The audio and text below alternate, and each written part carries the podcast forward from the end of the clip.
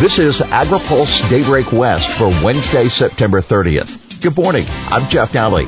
Here's today's headlines. Newsom bans rodenticides. Fairs help with fires. Citrus stride goes virtual. CCC funding set to clear and crunch time for COVID talks. Newsom signs bill banning strong rodenticides.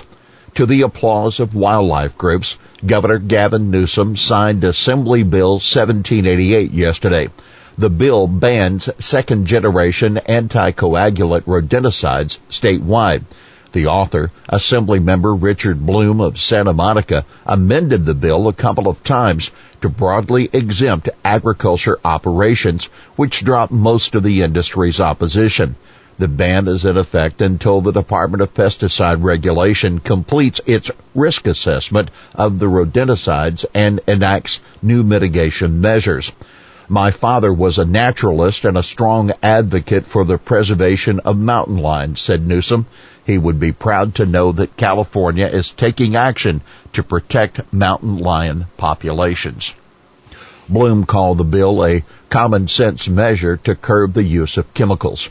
Pamela Flick, the California Program Director for Defenders of Wildlife, said AB 1788 will protect our communities and imperiled wildlife. CDFA activates more fairgrounds for fair evacuations. As new wildfires ignited and others grew even larger this week, CDFA activated more fairgrounds, animal shelters, evacuation centers, and fire camps. Fairgrounds and Petaluma and Gridley are assisting for the Glass and North Complex fires. CDFA is following emergency protocols that engage emergency services, local animal control agencies, and volunteer organizations on the ground to provide assistance. Across California, 17 of the state's 77 fairgrounds are now handling more than 300 animals from dogs to llamas to goats and pigs, a bull and koi. Remember, this comes as the fairs are asking Congress for emergency funding to cover some of their pandemic related losses this year. Citrus Stride goes virtual. California Citrus Mutual will hold its annual Citrus Stride online this year due to the pandemic.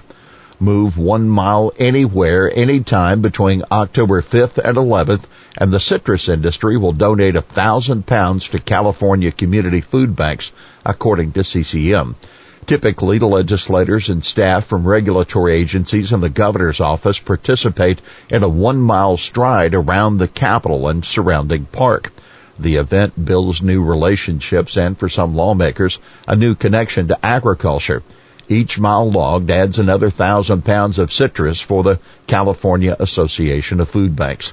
The goal this year is to reach 500,000 pounds of donated citrus. Trump attacks on China. Biden targets Brazil on climate. The first of three presidential debates is over. It was a brawl. President Donald Trump briefly touched on trade policy, accusing Biden of being weak on China. China ate your lunch, Joe, Trump charged at one point. But some of the longest discussion without the candidates interrupting each other was on climate change. Moderator Chris Wallace brought up the California wildfires and pressed Trump to say whether the climate was changing because of human activity. Trump acknowledged that it was, but he also pressed his case that better forest management could prevent future fires. Trump tried to tie Biden to the Green New Deal, which was proposed by some progressives in Congress in early 2019. The president said at one point that the Green New Deal would take out the cows, a reference to an early GND fact sheet that addressed emissions from animal agriculture. No, I don't support the Green New Deal, Biden responded. He insisted that his more modest $2 trillion climate plan would create millions of good paying jobs and not harm the economy. Take note, Biden called for offering Brazil $20 billion to stop the destruction of the Amazon rainforest. If Brazil refuses to do so, it should be punished economically, Biden said.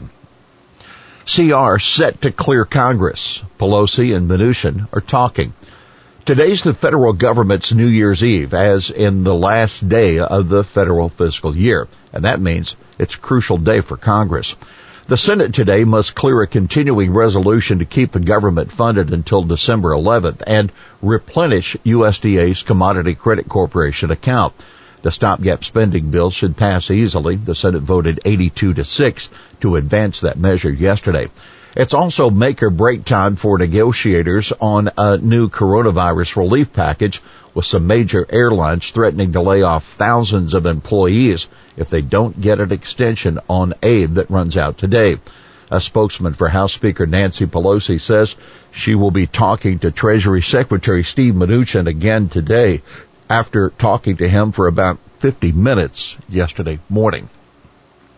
Grassley confirms bill to extend tariff exemptions.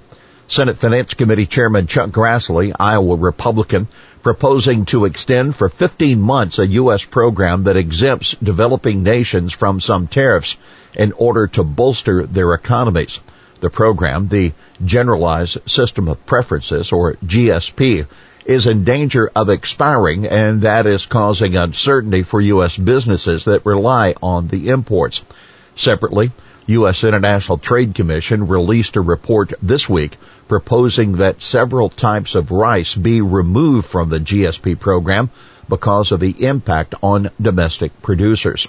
The proposal follows rising concern among U.S. lawmakers and farmers that the GSP exemptions are benefiting farmers in countries like Brazil, Argentina, and Pakistan at the cost to U.S. producers. Here's today's He Said It. The conservation experts at California's resource conservation districts stand ready to roll up their sleeves. That Ken Hale, a retired Cal Fire Battalion chief, in an op-ed for Cal Matters, saluting the restoration work of the districts that has helped to prevent further fires. Well, that's Daybreak West for this Wednesday, September 30th. For the latest news out of Washington, D.C., visit agripulse.com. For AgriPulse Daybreak West, I'm Jeff Daly.